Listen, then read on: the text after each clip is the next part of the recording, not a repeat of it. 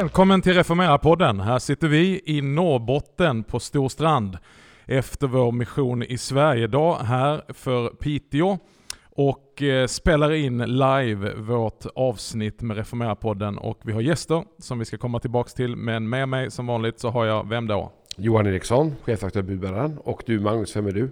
Magnus Persson, inspiratör i EFS.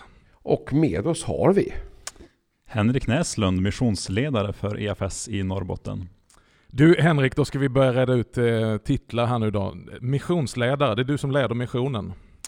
Ja, nej men det är ju eh, den ledartjänst vi har inom EFS i våra regioner. Så att jag är som chef för de anställda och leder arbetet här i Norrbotten. Mm. Men eh, skämt åsido, men det är just mission vi ska tala om. EFS kallar sig för och är en missionsrörelse inom Svenska kyrkan. Vad betyder det för dig Henrik? En missionsrörelse 2020. Behövs det?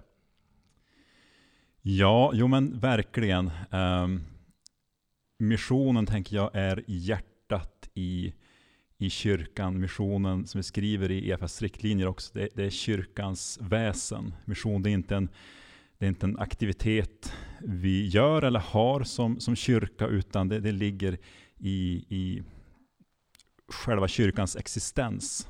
Mm.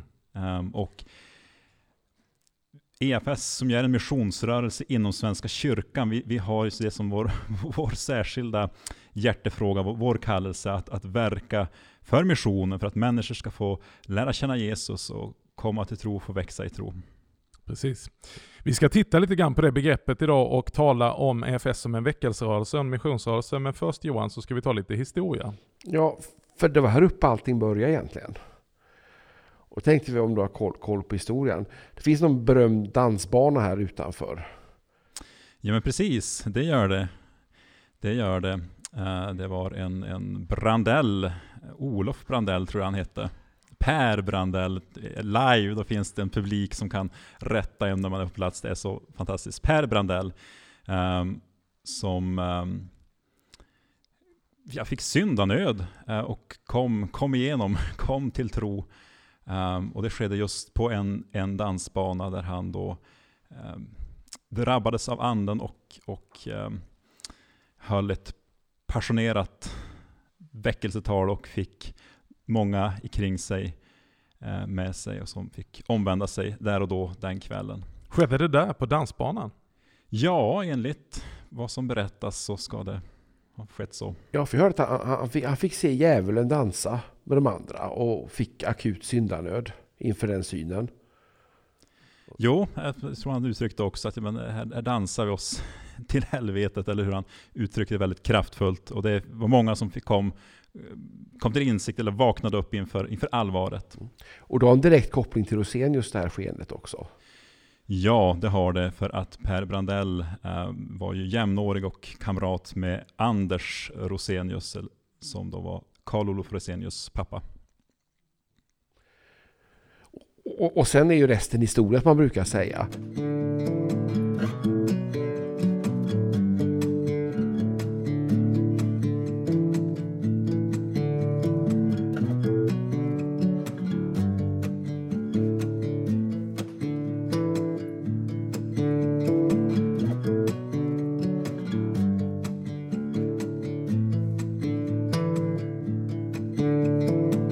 Men om man nu sitter vi i Norrbotten här, eh, några mil norr om Västerbotten. Men väckelserna skiljer sig lite åt. Kan inte du berätta kort? För vi har ju två distrikt här. Och det är ett stift, Luleå stift. Men EFS har två distrikt i samma stift.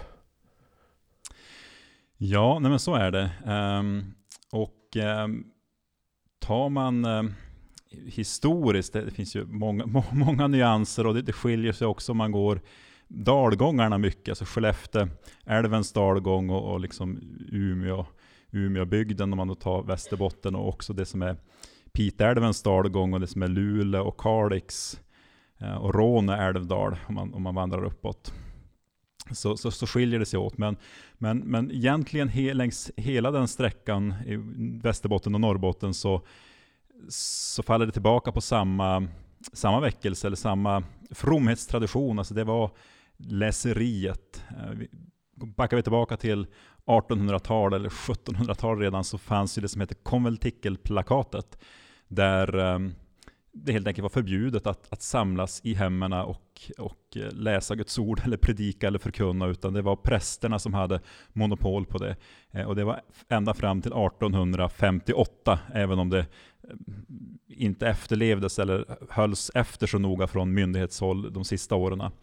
Eh, men just i, i Norrland var det undantag på det här eftersom det var långt till, eh, till kyrkorna. Så tilläts det att man samlades i hemmen till så kallade bya, byaböner där man då fick läsa eh, på stiller av Luther eller eh, några andra, alltså skrivna predikningar, eller predikningar som var nedskrivna till, till, andlig, till andlig uppbyggelse.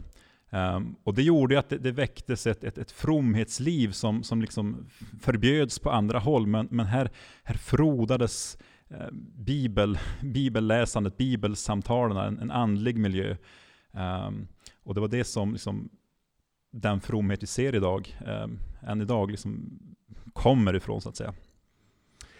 För fromheten finns kvar här. Jag tycker att man möter väldigt mycket fromma människor uppe. Ja, nu får vi säga att, att det har, har skett en hel del och sekulariseringen präglar ju också de här bygderna. Men, men det är markant, det är fortfarande slående om man kommer till, till Uppsala, där jag har bott många år, men, men även andra orter, större städer söderut, så är det fortfarande en, en prägel i, i, liksom i, i folkdjupen, eller hur man nu ska uttrycka det.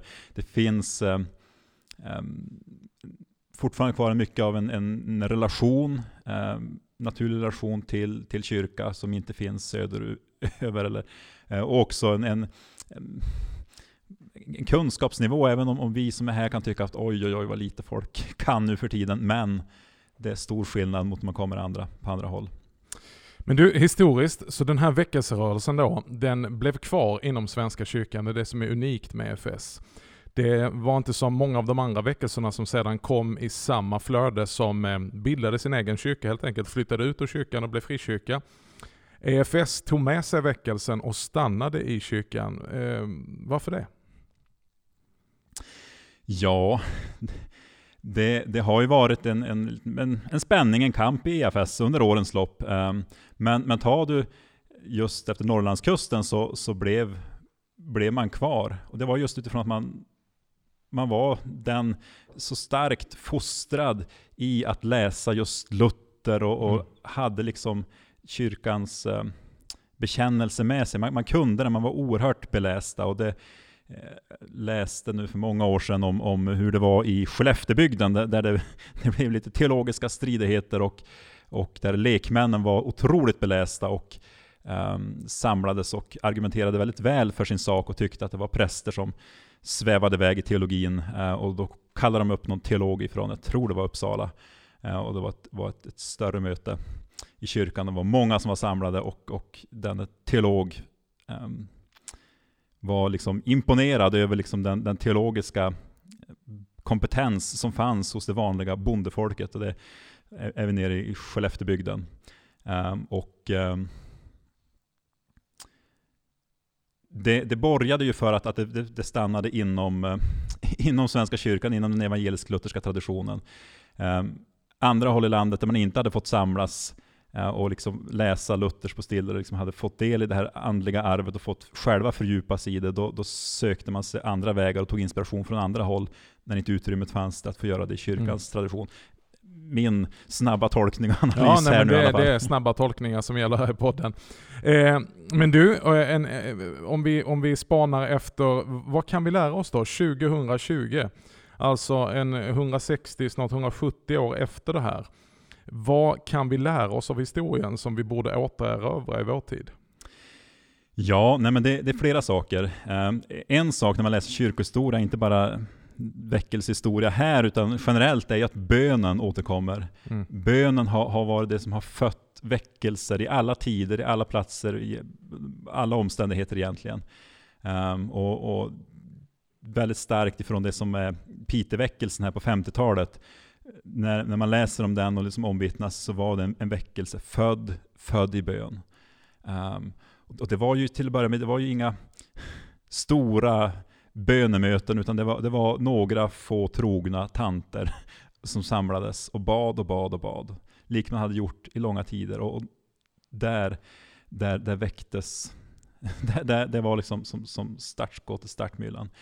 Um, men sen, återigen lite mer generellt, men alltså en kristocentrisk förkunnelse. En förkunnelse om, om Jesus Kristus och hans eh, försoningsverk på korset. Liksom. Det, det, där, där, där, finns också kärnan i, i, i, säga, all, i all väckelse. Det är den förkunnelsen som bär. Men då tänker jag om vi har någonting att återövra. För jag, jag har haft förmånen att tillbringa många sommarlov och många jullov uppe här i framförallt Västerbotten. Då. Minns ju TFS på 70 80-talet som var väldigt, väldigt stort. Jag minns ungdomsmötena på Mobacken. Vi var väldigt, väldigt många. Och jag tänker det var en enorm... När jag nu tillbaka då, som anställd rörelsen så ser jag att det, det, är inte det är inte likadant längre. Det är betydligt färre på de här 30 åren som har gått. Och får man fråga vad det är som har hänt lite grann? Alltså finns det en... Ja, nu, nu kommer vi in på de svåra frågorna. Det är ju det här vi brottas med, med var dag i, i, i, vårt arbete. Hur, hur kan vi få räcka evangeliet vidare till nästa generation? Uh, och vi ser ju att, att den ungdomskultur och värderingar, så det, det, det, det, är så snabba förändringar att det är svårt att hänga med. Um, jag, jag, är ung, jag är 30 drygt, men men jag har ju inte en aning om vad som händer i en ung generation. Uh, bara min lillebror som är 11 år yngre än mig, vi har växt upp under helt olika förutsättningar. Mm. Uh, och i det tänker jag det finns en, en, en utmaning. Mm. Men du säger bönen här. Behöver vi be mer för våra ungdomar och för oss själva? Kan vi hitta tillbaka till den här nerven Ja, eh, men, men be, be, bed och arbeta. Eh, vi, vi måste också ställa oss villiga. Eh, jag kommer att tänka på en sak som en av mina lärare på Lund sa, Loe. Han, han reflekterade över just bönens och bibelns och andaktsbokens plats. Mm. många i en äldre generation är uppvuxna med att föräldrarna satt i salen eller på kammaren eller i köket. Bibeln låg alltid framme och de läste sin morgonbön och sin aftonbön. Men hur eh, en senare generation, säg 50-60-talister, flyttade in Bibeln till nattduksbordet och bad sin aftonbön där. Och hur barn växer upp utan att se sina föräldrar läsa Guds ord, mm att be. Och man tror inte att de föräldrarna har ett andligt liv överhuvudtaget. De går till kyrkan men tror att det är lite gömt. De, de går dit på söndagarna men ser inte det. Och jag tänker, här måste jag, det är en viktig konkret åtgärd, att, att tron får bli synlig i våra liv, i vår vardag. Att, att, att vi ber tillsammans, inte bara en bordsbön, inte bara en aftonbön, utan, utan att vi, vi tar tillfällena i vardagen tillsammans med våra barn, tillsammans med, med, med, vår, med vår äkta hälft. Och, tillsammans med vänner. Alltså också något som var vanligt förr, när man samlades, när man besökte varandra.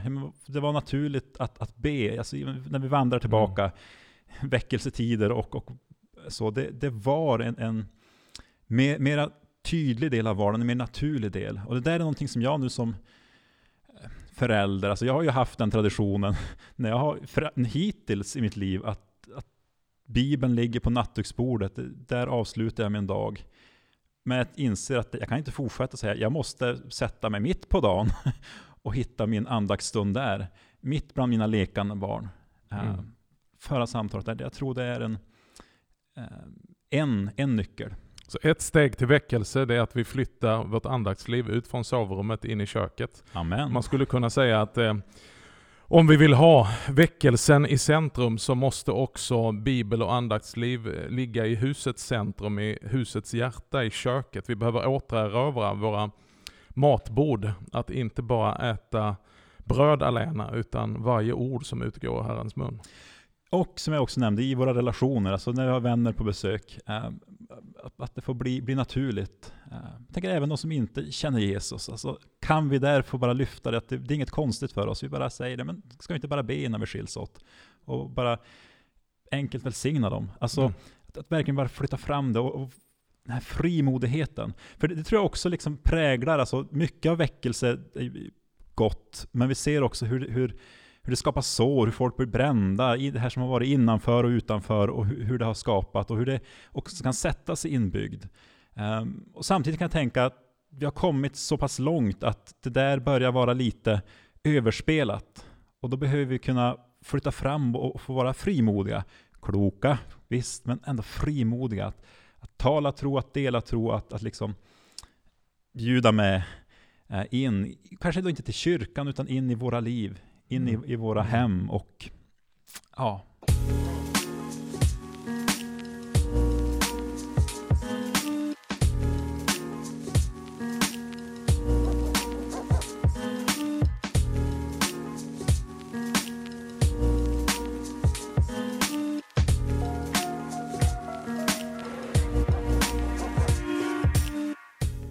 Vi brukar ju säga i den här podden, vi brukar tala om helkyrklighet och säga att EFS står på den lyckliga position idag i kristenheten att vi har valt lite av det bästa från båda världar. Man har med sig väckelseströmmen och väckelsearvet. Men man står fast rotad i den stora kyrkan, i den historiska kyrkan. Och det här skapar ju absolut skav, men också stora möjligheter. Delar du den synen?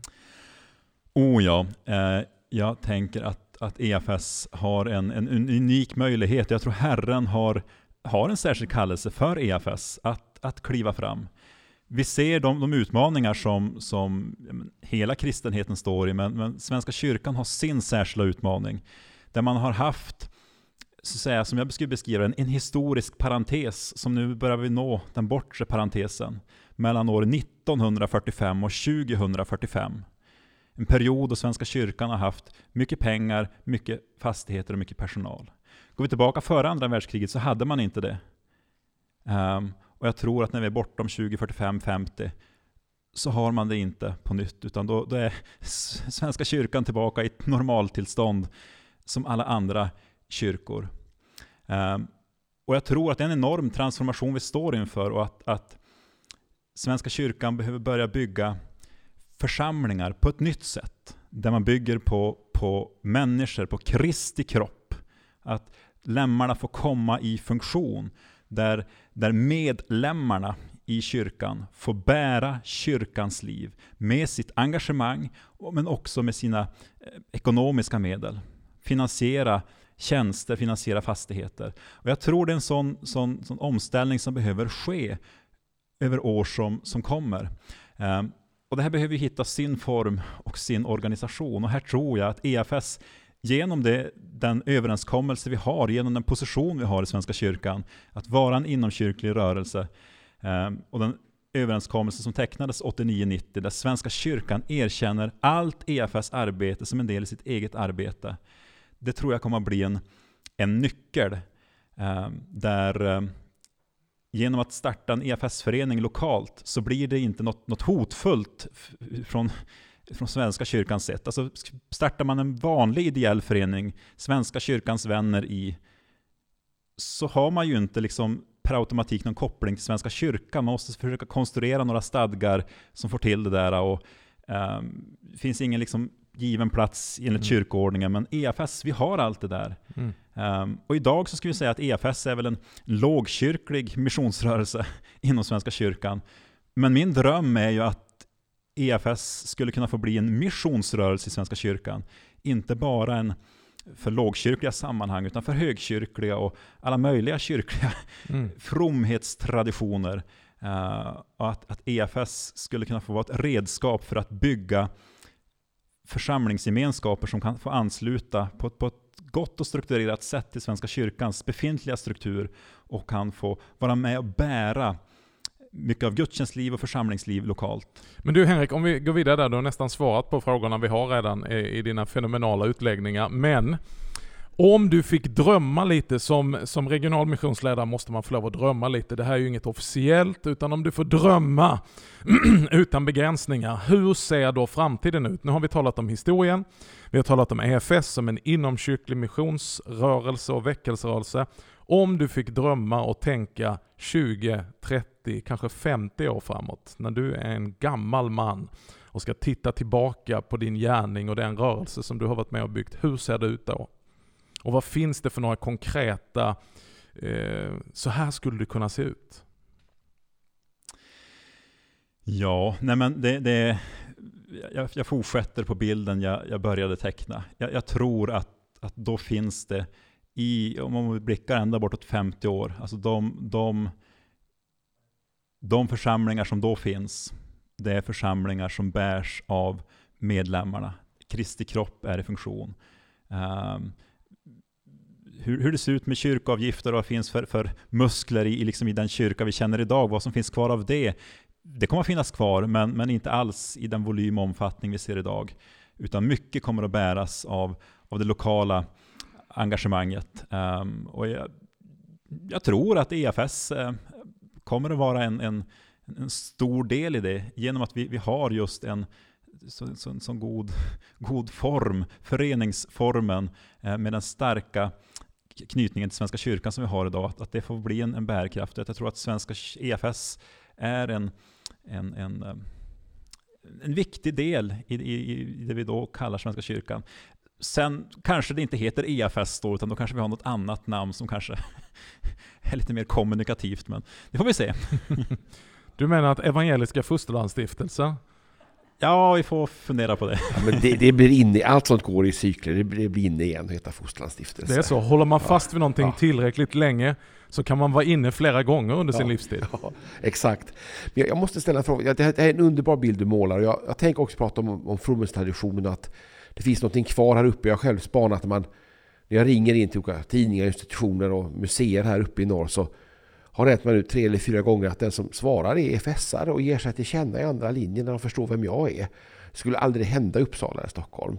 Så det finns ju någonting, och jag tänker att det du beskriver, kan det vara så att det än en gång är norr som kommer att gå före i det här? Nej. Nej, alltså det där, det, det, det, där är svårt att säga om. Eh, det finns ju också en, en, en ehm, om man tittar en biblisk princip också i kyrkohistorien, att, att Herren griper in och låter stora saker ske i det lilla, i det fördolda, det som är i ytterkant. Mm. Där griper Gud in. Eh, Nasaret, alltså kung David, alltså, det, det, är så många osannolika berättelser, det lilla mm. bärs ut, och det är inte för att kraften ska ut, och Gudsfolket är också utvalt, inte för att de är så stora och mäktiga, utan just för att de är liten och ynkliga, för att, att Guds kraft ska bli stor. Eh, så jag gissar att, att det kommer att komma kanske i våra förortsområden som är så oerhört utskällda och uträknade. Ehm, eller i andra oväntade håll. Alltså jag tror att där ehm, finns också liksom öppenheten på ett annat sätt. Jag, tror att vi som kommer från en liten halvfrom tradition, vi, vi har så det är också liksom när, när smärtan blir för stor, när, när det är dags att göra en förändring och också en överlåtelse i, alltså i missionsuppdraget. Uh, och, och det, jag, ja. Men jag skulle önska, och det, det är här jag verkar, jag är ingen stadsmänniska, utan det är här jag har mitt hjärta, uh, att få verka i, i norr och i, i det som inte är så tätbefolkat. det, så att jag, jag drömmer om det och hoppas att vi ska få se det här. Härligt Henrik. I Reformera-podden så delar vi din vision och vi tror verkligen att eh, kanske det är ett litet fönster på glänt där tiden börjar bli inne för detta och att vi ska göra oss redo. Det har vi försökt göra här idag Johan. På Mission i Sverige. Tyckte du undervisningen idag var bra på ett alldeles speciellt sätt? Nu, nu är det här en kuggfråga för jag, jag satt och skrev på ledaren till budbäraren Ja, tack så mycket. Nu har vi det på band. Jag ville bara höra. Johan är alltså med och reser här på turnén. Och eh, hur många undervisningspass var det nu du hade varit med på så långt? Eh, för att jag har så skrivit en ledare som är väldigt komplicerad att skriva som kräver mycket. Ja, skämt åsido. Tack så mycket för att du har lyssnat på Reformera-podden direkt härifrån Storstrand uppe i Piteå. Tack Henrik för att du har bidragit med så mycket bra innehåll och tack Johan. Tack själv Magnus. Du har haft en fantastisk undervisning jag förstått. Alltså, alla ser väldigt glada och nöjda ut i publiken så det är ju säkert var väldigt, väldigt bra undervisning. Det Tack för det Johan. Dina synder är dig förlåtna. Du kan följa oss på sociala medier, re, kolon, formera och vi finns på reformera.net och vi hörs i etern nästa fredag. Tills dess så säger vi Guds rika välsignelse.